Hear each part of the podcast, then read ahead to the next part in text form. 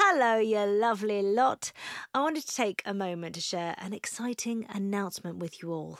I will be doing a live show for Happy Mum, Happy Baby at the podcast show in London on the 22nd of May.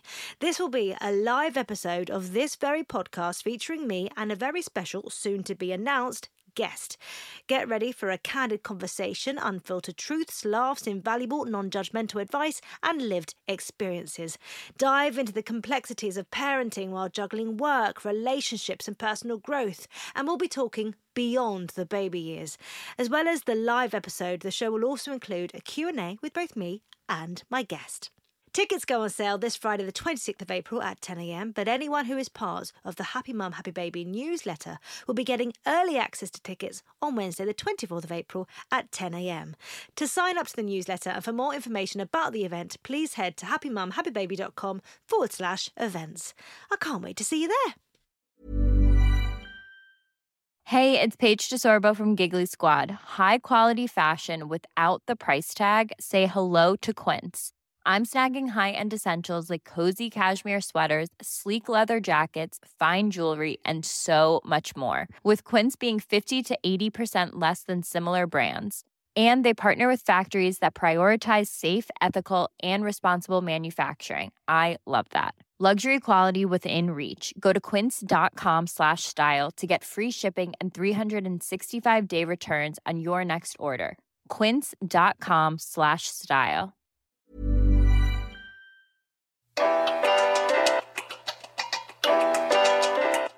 And welcome to a brand new episode of Happy Mum, Happy Baby, the podcast. I feel like I should start by saying it is the summer holidays. We have started and our kids are here. I have three kids playing in the garden. So if you if you hear some screaming throughout, don't worry, they're fine. Tom is with them. I figured that if any if, like of all the podcasts, this is one that's fine for kids to be somewhere in the background. Um, but on to today's guest. Uh, she's used to being the one asking the questions, so today it's a bit of a bit of role reversal. Uh, she is the lead host of Women's Hour, uh, which I have to say had me in so much of a, a, debate, an internal debate with myself a month ago over the whole knicker debacle. You know, do you or do you not wear knickers to bed? I, before getting into bed, I change my knickknacks, I put them on, I feel fresher, and I get into bed. So I am someone who wears knickers. But off the back of this conversation, I was like, no, I'm going to go to bed tonight, and I am not going to. Turns out my vagina felt far too exposed, so the next night, next night they were back on.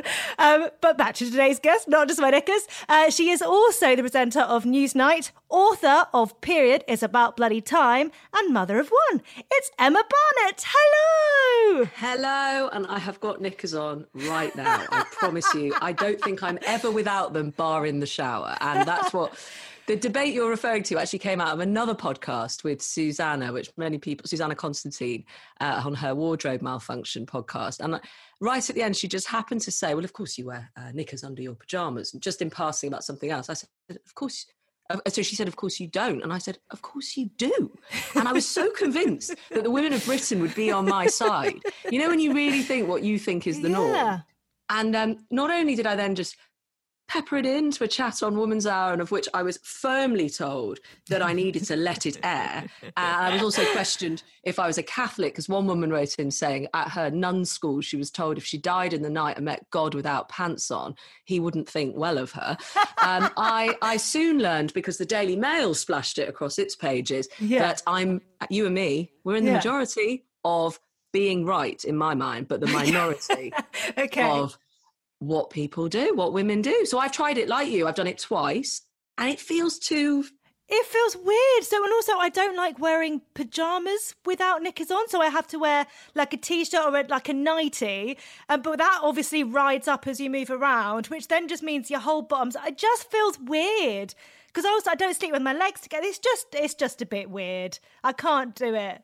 One woman told me she tried without knickers for the first time recently, like you and I, mm. to see if we were wrong. We're not.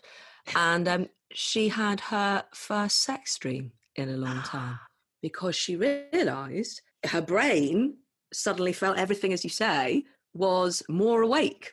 Oh, there you go. That's interesting, isn't it? She's quite a new mum as well, so make of that what you will. Oh, very interesting. Well, that because if you're wearing knickers, you're almost shutting it off. So it's not just about letting it breathe in the air sense. It's, oh, that's very interesting.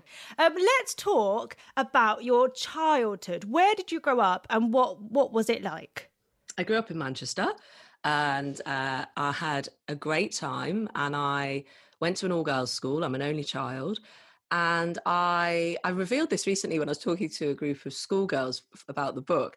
And I hadn't thought of it for ages, but I think it's quite funny. I, I was sort of a rebel without cause, but I was always naughty within within an inch of the rules so it wasn't right. too bad either uh, and i you know i did pretty well at school i had a lot of i sort of partied hard and worked hard but I also was nicknamed Commitment Carol because I like to have a full diary even as a young child. So I had a, a lot of interests as well growing up, you know, whether there were things forced on me like piano playing through to what I loved, which was at the time, you know, performing in amateur dramatic plays and all of that. That's what I'd wanted to do. I wanted to go into acting. Yeah, it's so funny. I read something recently that you'd said that something about something that you don't like is having nothing in the diary. So it's carried on lockdown, let me tell you, a rewiring. And I know that a lot of people, I think it was almost quite fashionable and, and interesting for lots of people to say, do you know, this has been great. I've really liked the space. I, I love being in the park. I was like, I did that on maternity leave, right?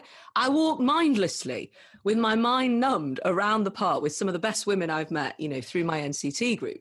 Not detracting from that and then the need to get onto the the booze quite soon uh, when lunchtime hit and it seemed acceptable. Um, but but i do think other people like me who perhaps are, are described in some ways as extroverts i'm not a huge extrovert in the sense of i don't i actually prefer one-to-one discussions probably because i'm an only child. I don't adore sort of being in large groups but i don't hate it either. Obviously i wouldn't do what i do for a living. But people like myself really we've sort of had to completely rewire. And mm. I, I, I found that really hard. But Do you feel better now things are in the diary? Yes. You know, whenever people are like, find what you love, and then it always leads towards like pottery or yoga or something. And obviously, those things are, are good for other people. Uh, no, no, I, I would actually really like to try pottery. I'll just be terrible at it.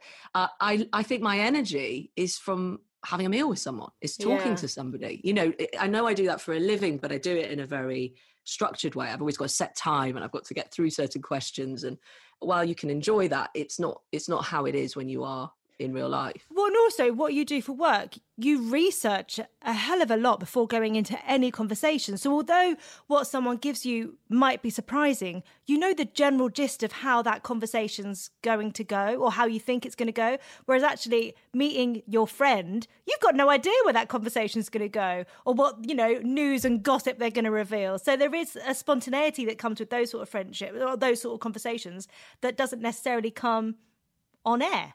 Yes, and I think when you are a parent, actually, you really need those timeouts with mm. your friends. You do really need, you know, we're terrible, I think, a lot of people, a lot of women, at putting those things in the diary. Often, I don't know about you, but I find myself saying to my husband, you must go out, you know, you must go and do this. And I'll think of, I'll think of something for him to do, where he can go, and he, even who he can see. Um, and we're in the tired years, and I know uh, you know we have one, and, and you have a whole army. But um, these are the years where I think it's the rule of three, isn't it? You can only do two of the three at one time. You can do uh, the family thing and work, but not socializing necessarily. Like right. one has to go. Um, and because I work, I hate the idea that I have to lose that social bit, but it, it is the thing that has to go a lot of the time because yeah. you're so tired. Um, but yes, I'm quite regularly organising his diary as well because I like him to have a few commitments. well, you two met quite young, didn't you? Were you 20 when you met? I was 20, he was 21 uh, at university. And it was one of those moments I had been told, and I never believed. And I know I was very young to say I never believed, but I didn't believe when people said, you know, you just know when you know. And I bloody did. And I thought, oh God, we've met so early. You know, I still wanted to play around, play the field, meet other people. You know, I thought there was quite a few years left of that. And in a way, though, it was huge fortune because that job was done. And yeah. I, I, yeah, I, I, rang my uh, best friend from home, from Manchester, that first date in London and I said, uh, I'm going to marry him. and she was like, What? I mean, he didn't feel that, by the way, but I knew.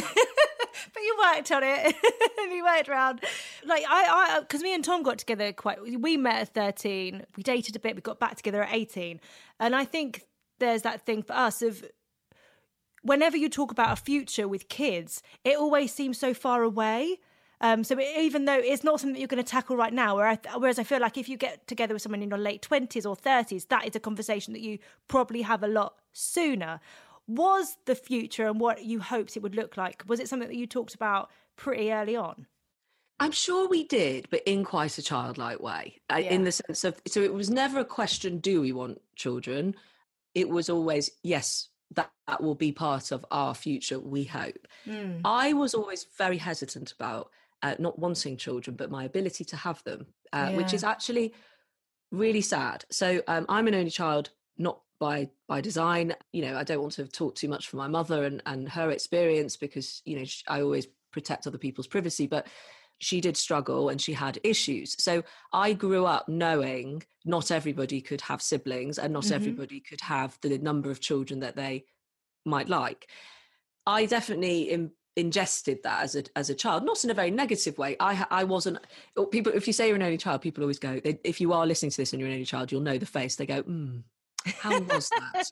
and you, you go, hopefully, yeah, fine. I didn't know any different. And hopefully, if you've got parents and a school structure around you, you'll have lots of friends and it's yeah. okay.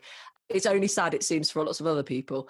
So I grew up with that, but also, uh, which, which, you know, in part inspired the book, I was very unwell with periods from the age of 10. And although my mum was amazing when I got my period, my, best day of my menstrual career, I always say, uh, was the first day because there was hot chocolate, there was a fuss made, you know, welcome to the woman club, all of that. But it went rapidly downhill from there on in. And, and perhaps we'll come back to that. But mm. the reason I'm mentioning it now is I knew deep down, even though I didn't get a diagnosis for what I then learned was called endometriosis, a, a period condition, a disease I knew something wasn't working in me. And so there was a huge nervousness in me from quite a young age that I didn't quite work yeah. and I wasn't very healthy in that gynecological sense. But I couldn't get any answers. But I certainly didn't fixate on it. And in that yeah. respect, the, although I'm very frustrated I didn't get a diagnosis for 21 years and it made me feel like I was going mad at times. I loved that mine and my husband's 20s were unencumbered mm. because we didn't start trying till I was 30. And that meant, even though at times I was a bit ill, I was on the pill, which actually masks the condition. So I only came off the pill when we started trying, and that's when all the issues really flared up.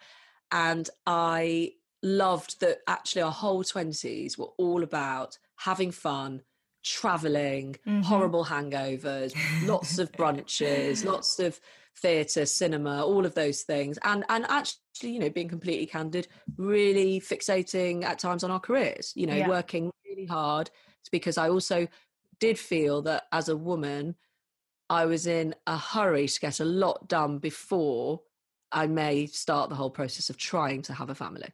Yeah. And uh, like you say, it's that thing of I think so many of us spend so long knowing that we don't want to get pregnant now with with the pill. So I had PCOS, and so I had no idea until I came off the pill that anything was was going on. You know, I had a whole year where I didn't have a period at all. And I think it's we're grown up with that sort of fear instilled in us. Don't get pregnant now. You need, you know, you've got your exams, you've got your work, you know, you've got you want to get set up. And I know that that doesn't happen for everyone, but we have these usually parental voices in our ears kind of telling us what we should and shouldn't be doing. So then when it comes round to it, you you do have that there's that you're meant to just have, suddenly have this switch and your body at that point it's got to go. And when you come off your pill and your body's going mm, nah you know you don't know until you start trying. And i think it is a fear. Obviously you you felt something else as well but there is a fear in so many women that our bodies at that point because we've not been going there until that point it might fail us so true and really well put. And also, I read this really interesting book about you know what the pill does to you and. Right. The, the reason there is no male pill, and I, I put this in my book, but I'll say what this other book said, is because every time the guys go in to be tested and they have like clinical trials on the men, they go, uh, I feel a bit ill. Can we stop this, please? And I'm like, hello, this is how it is. You don't just go on the first pill you get often. You have to try it, feel awful, and then go on the next pill. I mean, uh, uh, what women, the deals we do with our bodies and hormones to not get pregnant and to have some semblance of control over our cycle, over our periods, over how we feel. Yeah. It's a deal with the devil a lot of the time. Uh, and it's a very serious thing to get pregnant if you don't want to be. And that's Mm-hmm. why that, that underpins that contract. But I read this brilliant book about, you know, you take the pill and to an extent you are also chemically castrated. You know, your personality can go behind a glaze. Mm. And yes, you can still be yourself, but I used to feel, even on the pill that did end up agreeing with me, I was on Femodene for about 10 years. You know, it never agreed, for instance, um, with me when I was drunk. I had been a lovely drunk, even if I say so myself. And I then became quite a terrible drunk, as in I'd get drunk and still be fine. yeah. But I was quite, ho- I was quite horrible to those Yeah. around me when it reached a certain point. Now, maybe I, you could say I was drinking too much, but these were the uni years, my early journalism years, boozy lunch. yeah. I then later read you shouldn't be drinking a lot on that pill. Really? Yeah. So, you know, there are deals that we do, and I I like now not being behind the fog. I'm on nothing at the moment. I'm actually very unwell again, but that's that's a whole other story with my condition because it Right. it, it comes back and flares. But I do think, as you say, it's such an interesting thing. Like we we sort of put ourselves in the deep freeze in a way, and then we come out. Yeah. So uh, when you did come out um, from your pill fog, um, what started happening from that point? Did your periods continue, like, will kick off because we all know that the periods that you have on a pill aren't necessarily a period. Did things start happening in that way at all? Can I tell you just before I answer that, my favourite fact I learned while researching the book, uh, which was the bleed that I had been having, and many women have that. Oh, it's a fascinating book, Emma. I absolutely loved it. Yeah. No, no, and I'm not saying that to do the hard sell. I'm saying No, this no, because no. of this one fact alone. Um, and I, I, I was on maternity leave, very stupidly writing a book. Uh, don't do that. Do not do that. um, but but I, when I read this, essentially, when they first developed the pill in the 60s, well done to all those people who did. Uh, you know, despite what I've just said, I am very grateful. It was largely developed in America. There were other places, of course, but when it was launched in America to great fanfare, it was a very Catholic society and it was the 60s. So they decided, so that the men didn't think their women were taking any birth control, to introduce a fake bleed that is completely not necessary. The amount of times I have guilted myself, oh, shouldn't run it back to back. That's bad for me. I'm just going to have to do it because I'm going on holiday and I want to go swimming or whatever it is, or I've got a big thing. It's fine. I mean, what I can say, because I did speak to a specialist on this, the dosage of the hormones was higher then. So women appreciated a break. But Right. there is no medical reason that you should guilt yourself, shame yourself, or feel bad. The break, even for the pill, was designed for men by men. Anyway, you asked me a different question. I hate it when people don't answer them. So I will return. Uh, after that mind boggling interlude, Come back with any facts that you want to like feed in because I love them. Yeah. it was a good moment to share it. Um, when I came off, at first, start trying for a baby. Actually, very hopeful. Despite all my misgivings, I was trying to be optimistic. Month one, month two, month three, month four, starting to not feel great. Can remember where all those periods came. And at this point, you don't know that you have endometriosis. Don't know any problems. Um, and you know, that I always say a period when you're trying for a baby is like an email you really don't want to get in your pants. So, you know, I remember where all of them were very painful, real signifier of of failure in, in many ways. And I know you're not meant to view it like that, but that's how I felt.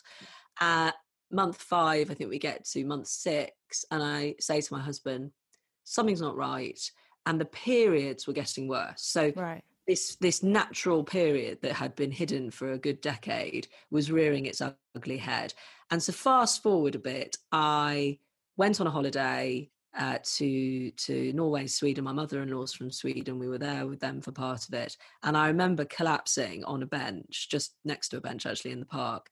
I tried to sort of eat my way through the pain, cinnamon buns and coffee, and um, and I don't normally drink coffee. I was doing anything I could, sugary coffee, and I just collapsed. And I said to my husband, I can't do it anymore. I feel like my body is dragging itself along the floor and I do not know what is wrong with me. And my friend happened to be at lunch with me a week or so later. I was still in pain. And she happens to be a gynecologist and obstetrician, a very good one. And she said to me, Emma, sit up. I said, I can't sit up. It's, the, it's my period. She went, What do you mean you can't sit up? I mean, I, I didn't look quite like a Roman emperor, but, you know, I was sort of leaning to one side. And she said, yeah. You've got to sit up. I said, I can't sit up and I cannot walk at your pace at the moment. And so I became at 31 or whatever, this hobbling old lady every time I had my period and for the 10 days up to it. And she said, I think you've got endometriosis. And she was the first person to say the word. I didn't know how to spell it. I didn't know what it meant to my huge shame. I've been a women's editor at a national newspaper. I'd heard of it a little, didn't know anything about it. I go home, I go online, and it is like a light has gone on because I fit so many of the symptoms. And they're quite hard symptoms to describe. There's been lots of studies to say uh, it's very hard to describe pain Mm. And women women often don't even go to the doctors when it's to do with gynecological pain because we sort of just think women and pain go together like bread and butter. And that is something I really want to get rid of as a as a concept for us. Anyway, I book in to see a specialist and the rest is history. But what I would stress in terms of diagnosis and, and my friend being right, what I would stress just in case anybody worries that they've got endometriosis, which just to say is where cells um, of your womb that appear like your womb lining that should leave your body but don't and then stick and create adhesions and scarring all over other organs and create huge amounts of pain and, and issues with fertility and other issues is you can only be diagnosed by laparoscopy which is a keyhole bit of keyhole surgery.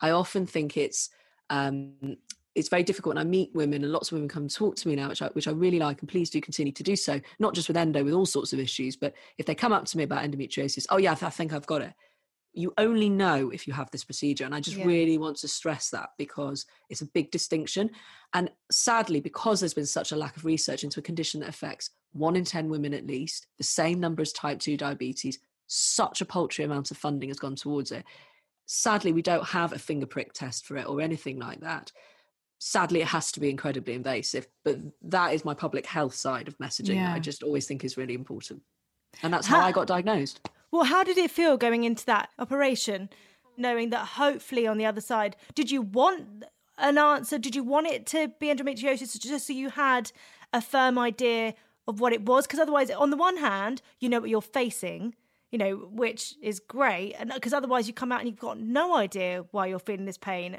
You want the problem, but you don't want the problem. Yeah. Is how you feel.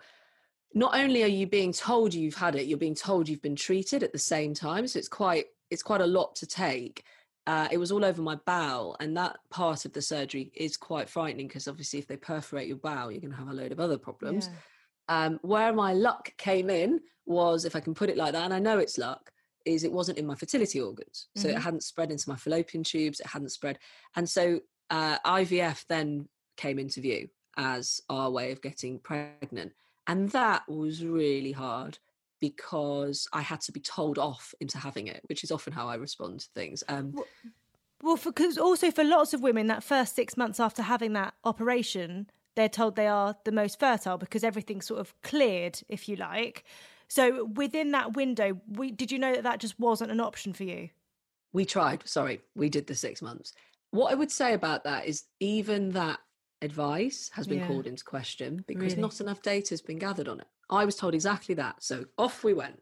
Here we go. I mean, the last thing you feel like after your tummy's been blown up yeah. and um, lasered is going home and having lots of sex. However, I'm a dutiful uh, person to the cause, uh, and we we tried our very very best, and it was heartbreaking that it didn't work because yeah. then I knew I was in a different saloon and.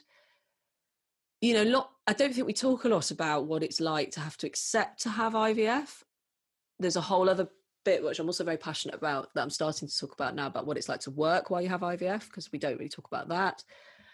But I did feel like it was a failure. But this amazing woman, this amazing doctor, this very cool woman with a grey ponytail, a lovely attitude, my sort of woman, I'm sure your sort of woman, said to me, um, Oh, for God's sake, Emma, just try it. You've been trying for two and a half years. It hasn't worked. And you know what? At the very best, you won't have a period for two months. And it was that last sentence, I kid you not, that saw me sign on the dotted line straight away. And my husband's standing there going, Do we not need to have a little conflab about this? I was like, No, I will take two months of hormones not really knowing, of course, what that entailed. But I will take yeah. that over two more periods if I can get out of having them. That's how bad they were. Now I know you are one of the strongest people walking around if you're still managing to be a friend, be a wife, be a mother, have a job, and have your insides churning you up like a bulldozer. How did it feel going into IVF? No, you know, as soon once you said we're here, this is what we're going to do. Once the lovely lady with the grey ponytail had managed to bend your arm and you know convince you that this is the right way because of the two months of period, how how did it feel going into that process and what did it entail? Because for you, a massive thing was that you had to be on the road. You know, not many people can say, I'm going to take this chunk of time and I'm going to dedicate it. I'm going to, you know, you were moving around and having to make it portable. Yes. So I do. I remember she just looked at me over her glasses and said, You're not going to be doing anything stressful over the next couple of months, are you? And I looked at her, Nah. My husband was like, You've got a general election to cover.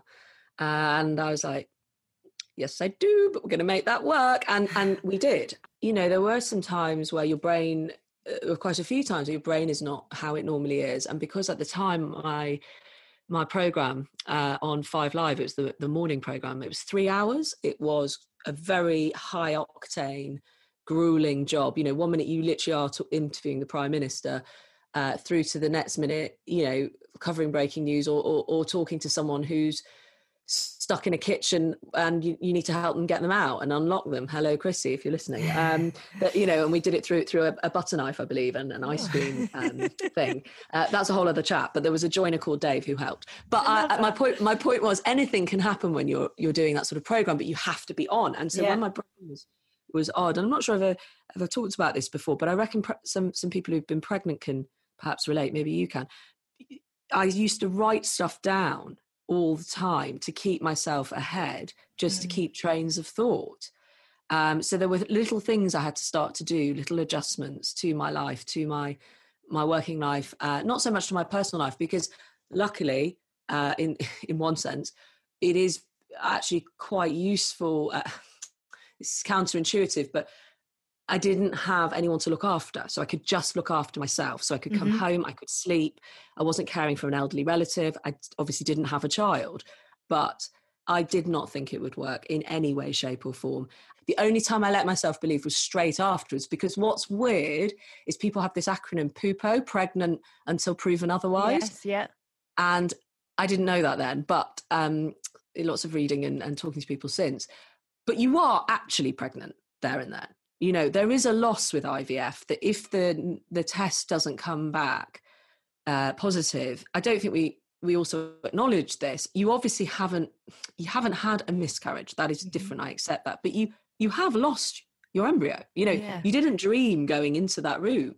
And i always say this to women it's a loss as well if it doesn't work. It's not you didn't make it up. Mm-hmm. you know you did weeks of grueling medicine to get to that point and then for whatever the reason it didn't stay. So I, I always try and honor that if i talk to people if i talk yeah. to couples who've gone through that or women on their own or, or whatever they're in.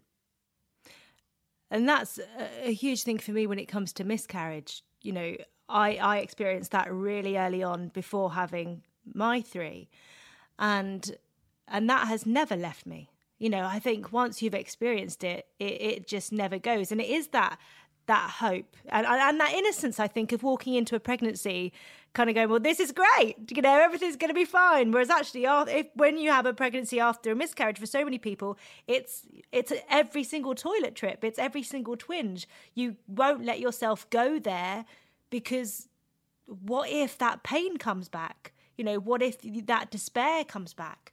So yeah, I, I think the more that we all talk and share about these big topics that can make you feel so alone and isolated, definitely the better. Um, what were those two weeks like from the transfer to take? Did you take a test?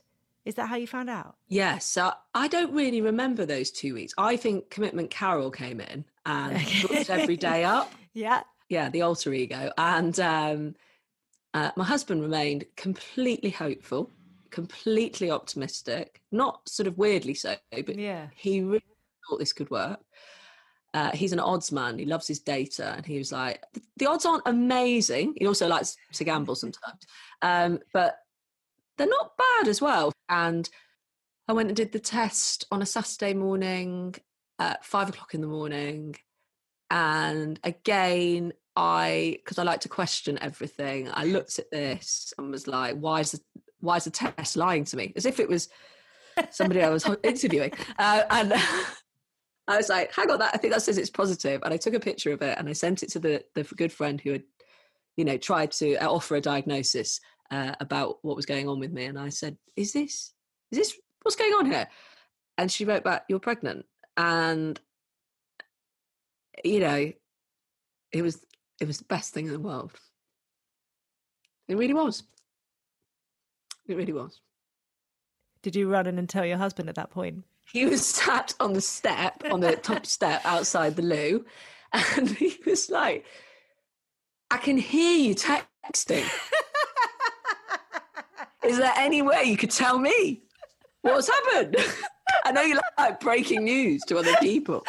But it'd be quite nice to be in the loop or something like that. And I was like, I think it's happened. Um, and you know, he, we, we just had a massive hug on the floor. And we did actually tell our parents, both sets of parents, because even though you're not meant to, I just thought, well, something's finally happened. And even if I can't keep it or whatever, um, I've responded to some treatment in a good yeah. way.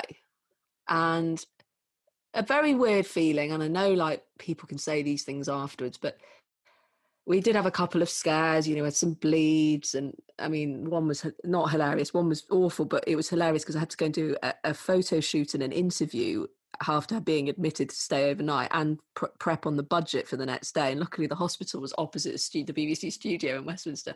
And I went out. I said, I'm just popping out. Had all my hair done, my makeup done. Came back after this interview with the Times about a new job. And this woman went, Well, you look way nicer than you did when you came in before. and I like very naughtily gone and done this thing. But I had this feeling about our son. Um, but obviously it doesn't mean anything, but it was just a strange feeling all the time that because he he managed to stay with me through IVF, I sort of got a feeling really wanted to stick around.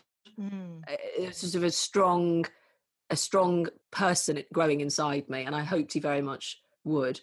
I didn't tell people not necessarily. I told friends and family, of course, but I was working on a TV show for ITV at the time, um, a bit when I was six months pregnant, and I, I didn't mention it. Oh, like dresses, blah blah blah. I thought, well, I don't have to say it, yeah, because I still didn't believe it was going to happen necessarily.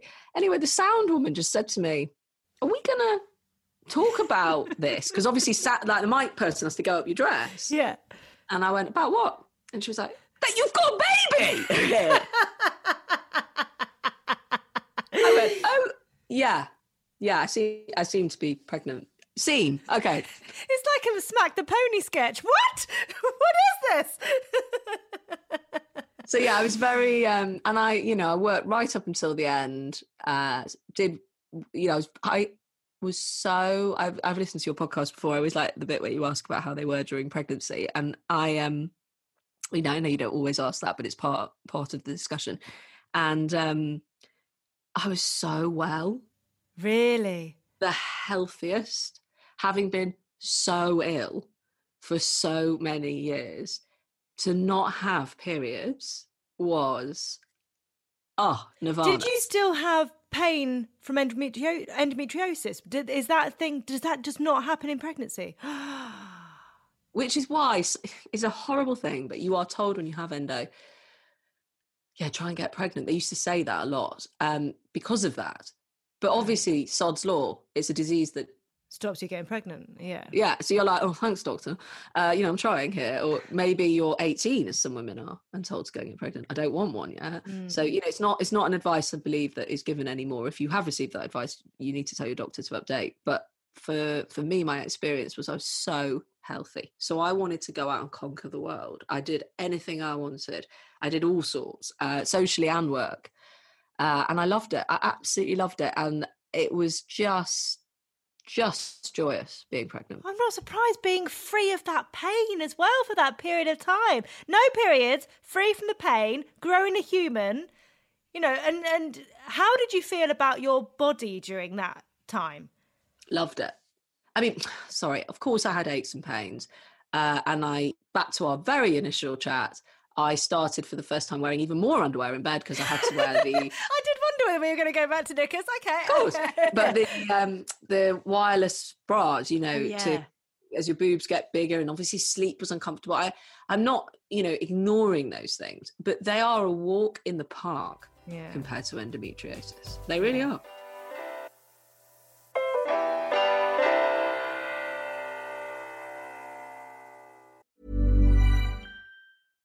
Even when we're on a budget, we still deserve nice things.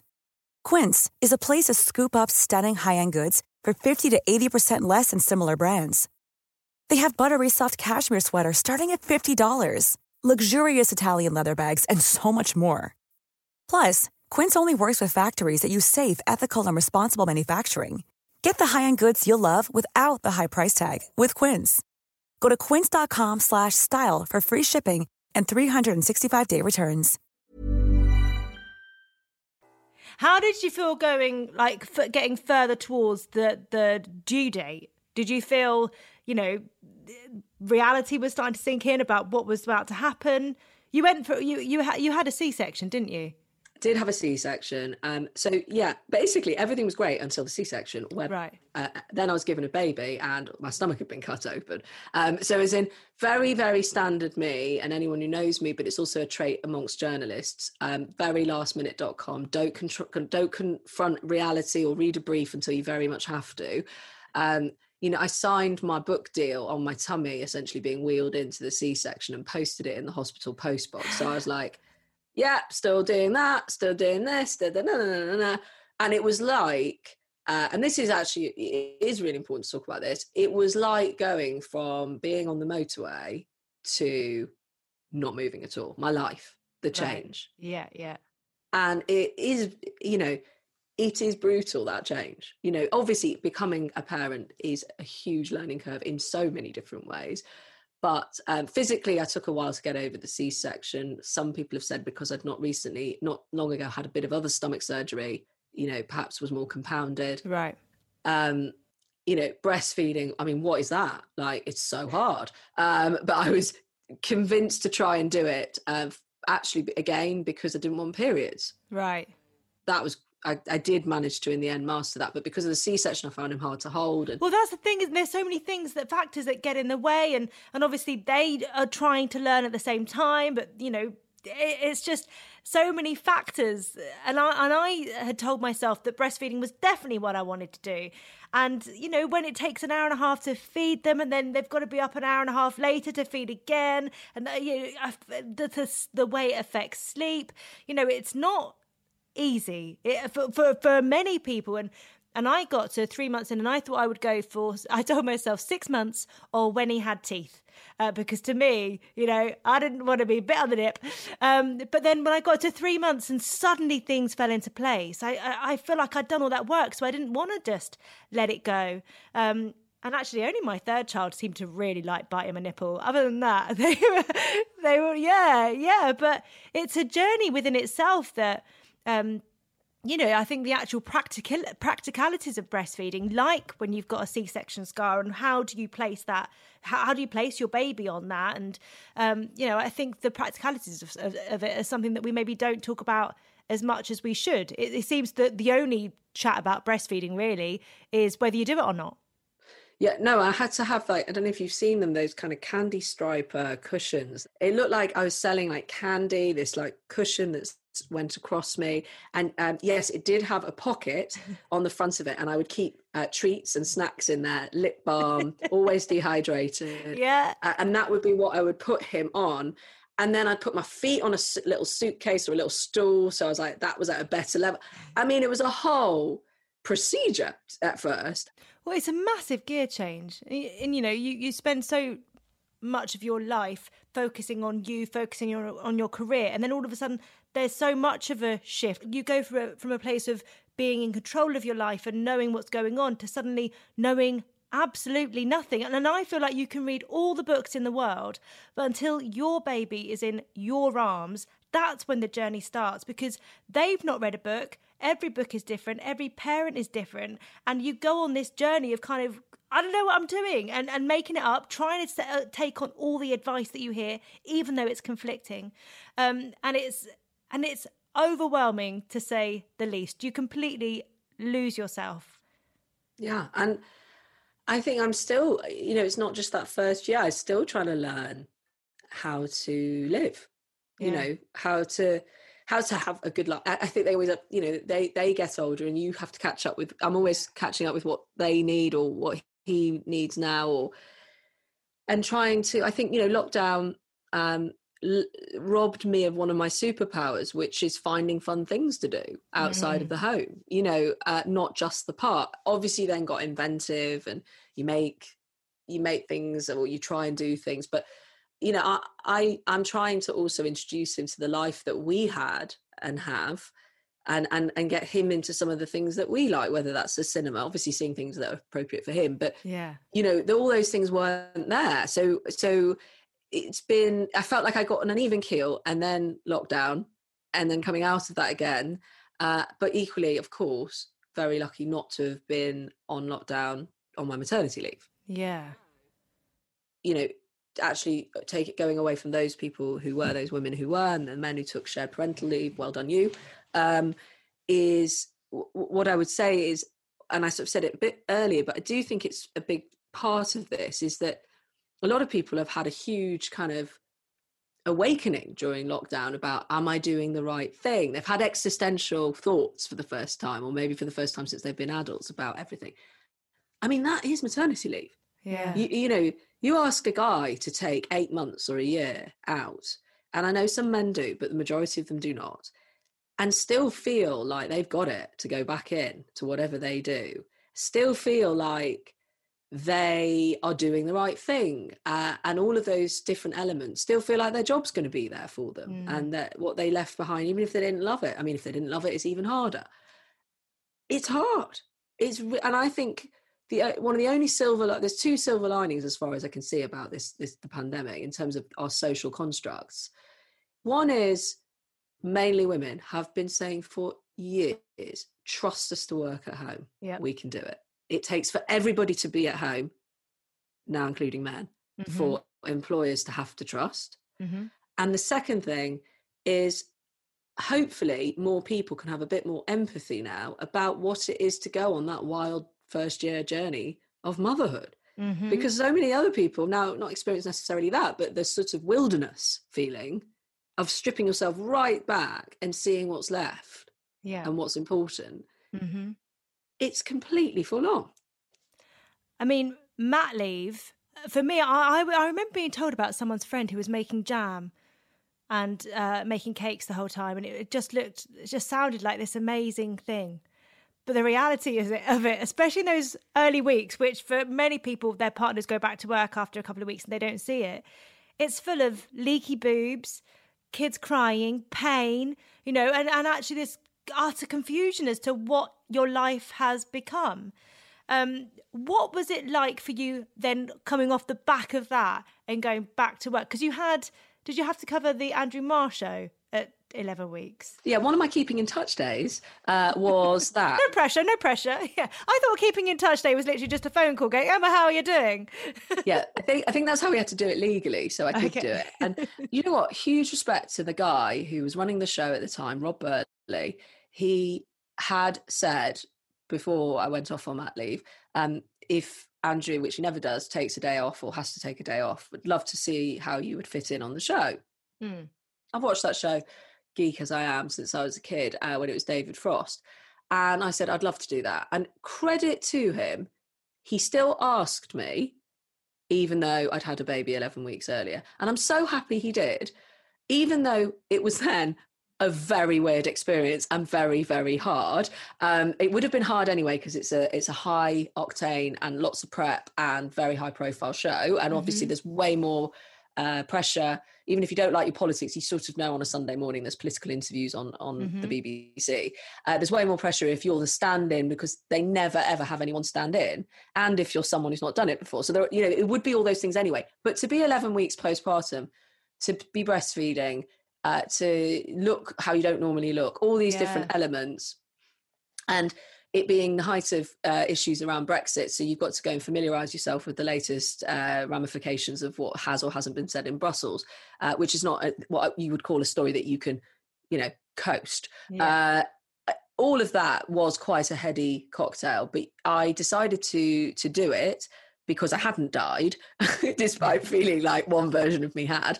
Uh, and I thought, I, I, think I can, so I'll try. Um, and I do think, you know, getting up that morning, you'd have to get up really early for for a nine a.m. program anyway. But getting up, I think, at three to pump at the table while reading all the stuff, yeah. uh, the briefs, um, you know, was I'll never forget uh, sort of that sequence.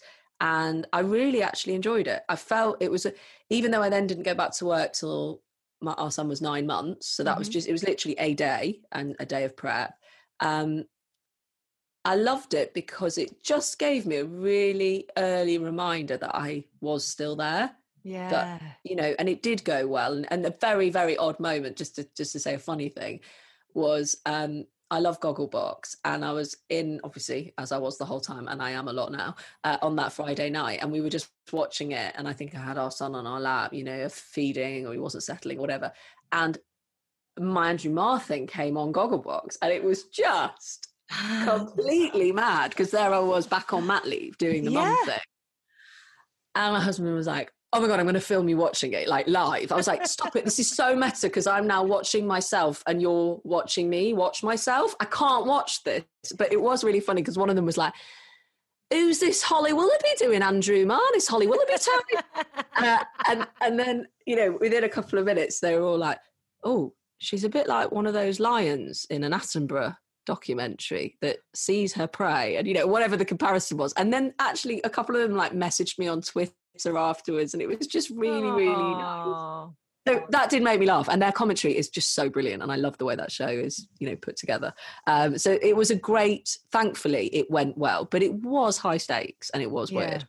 Yeah, but like you say, that nice little bit of actually knowing that you are still there, the you that you were before, because I always say I say this a lot, but you know, there's that whole thing growing up of of worrying about changing. You know, oh, you've changed. It's always a negative thing, but you can't possibly go through so many parts of life, and motherhood is one of them, without changing. I think if you don't change, if it doesn't give you more of a sense of what goes on in the world, then something is seriously wrong. I think that's a worse thing. I think to stay stationary is worse than to have changed.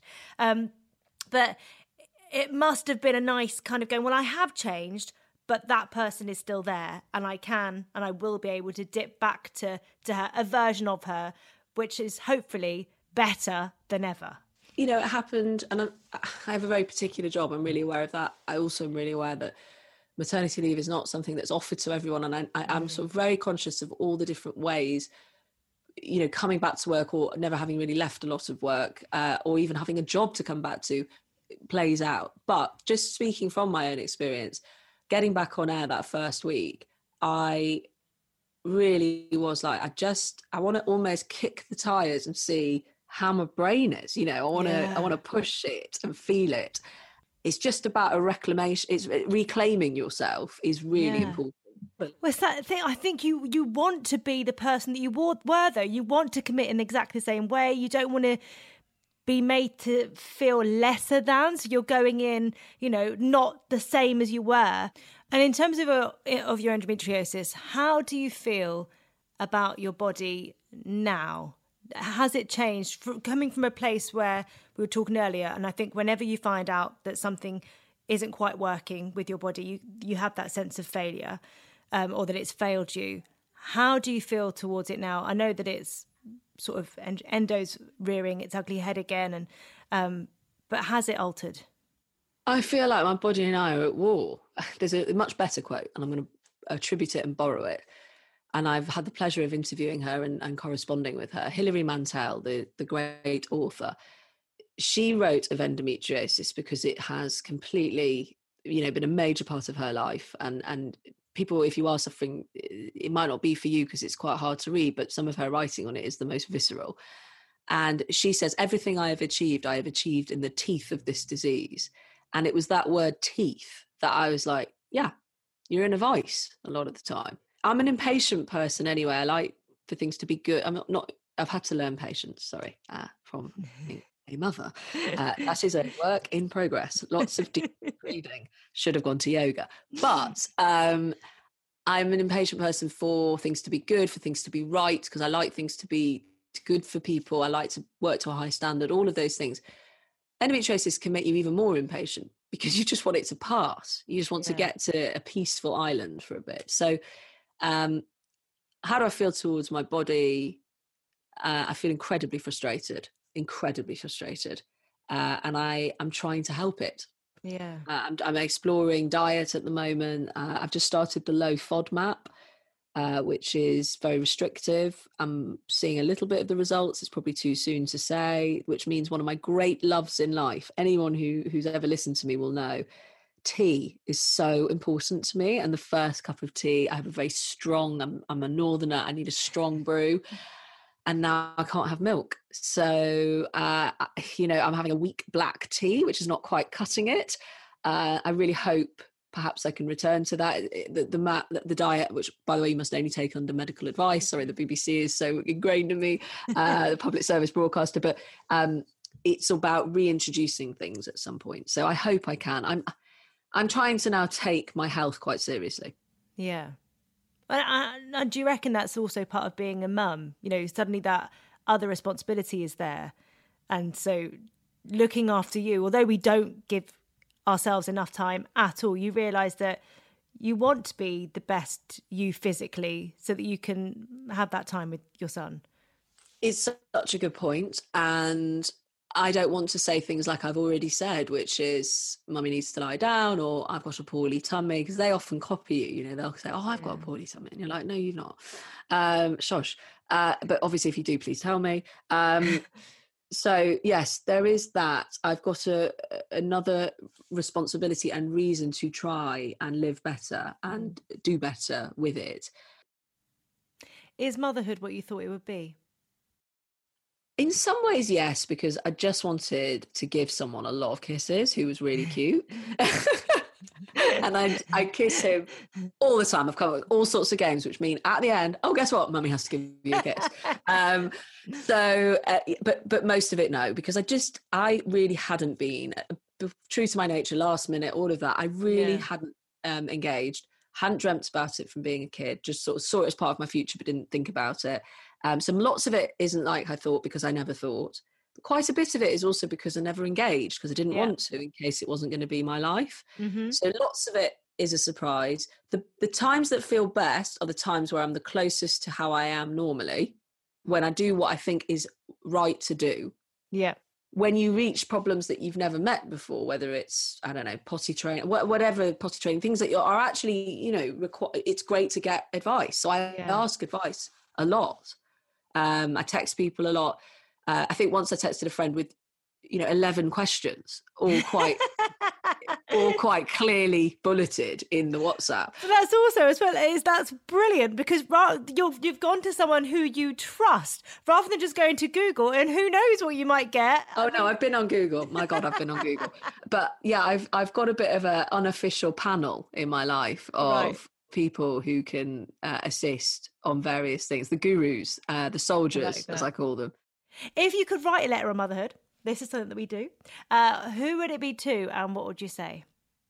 I wrote a letter to myself the day before I gave birth, welcoming myself back to work, of everything I liked about my job and what I thought I was okay at.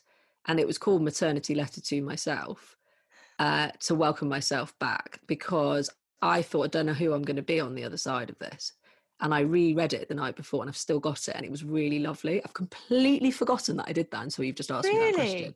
So, um, and I don't think I've ever told anyone that. It's on my, it's, I can see it here. It's on my desktop. It's on my laptop.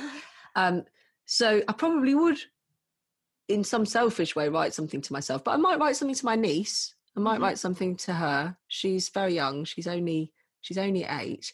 But I'd quite like to send something to a younger woman. Yeah. And I would quite like to to tell them that it would be good to know a bit more about your body and your health earlier than when you're ready to, to try. I think that would be really good advice. And I would also um, I would also advise them to what's the phrase? not slow down, but sort of be ready for the pace to change. I do think because, especially in bigger cities like London, like Manchester, we ha- we're having babies later. Yeah. I think we're living longer without children as Mhm. women, and that shift is quite brutal.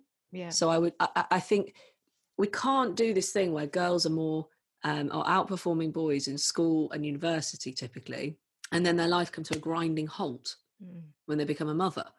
And I know that I've gone back and it's been okay so far, but I've just been reading Eliane Glaser's just done a book on motherhood, and it, too many women are not able. They're priced out by childcare. They're they're they're in all sorts of situations where they cannot resume that life again Mhm. and I would try and equip her with some of the advice and lessons around that sort of topic as well, because I think some sense of self has to be retained, and how one can do that is very, very important. But you can always, it's not just through your work, it's through yourself. So I was woefully ill equipped for the psychological side of it, and I would try to write something that made a bit more sense than what I've just said to you. It's that, I, I think when it comes to the psychological aspect of it, I think because there's definitely that thing that you always hear, why did no one tell me it would be like this? But I think un, until you're in it, It's ineffable. You, you can't Yeah. describe it. yeah. yeah I, I I think I would just do that. i think that slowing down bit also won't make sense, but I might try to write it. Yeah.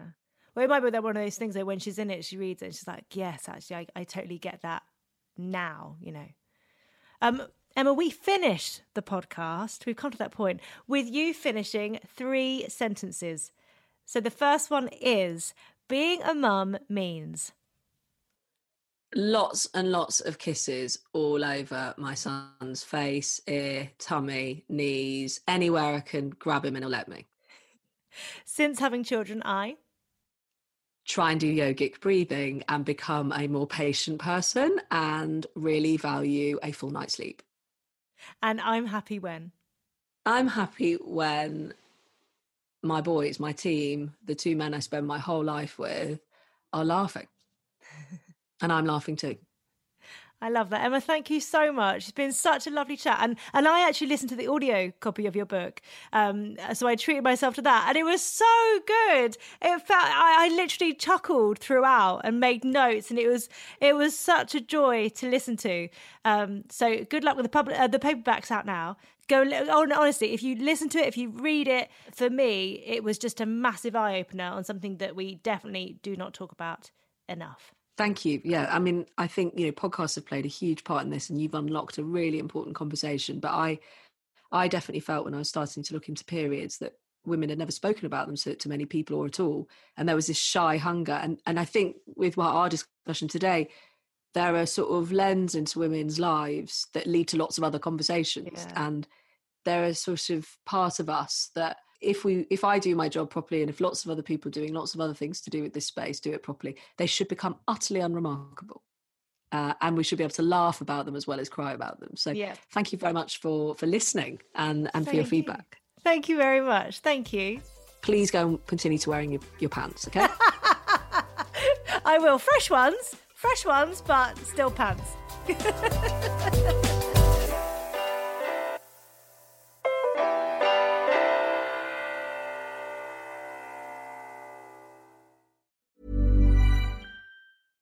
Hey, it's Paige DeSorbo from Giggly Squad. High quality fashion without the price tag. Say hello to Quince. I'm snagging high-end essentials like cozy cashmere sweaters, sleek leather jackets, fine jewelry, and so much more. With Quince being 50 to 80% less than similar brands. And they partner with factories that prioritize safe, ethical, and responsible manufacturing. I love that. Luxury quality within reach. Go to quince.com slash style to get free shipping and 365 day returns on your next order. Quince.com slash style.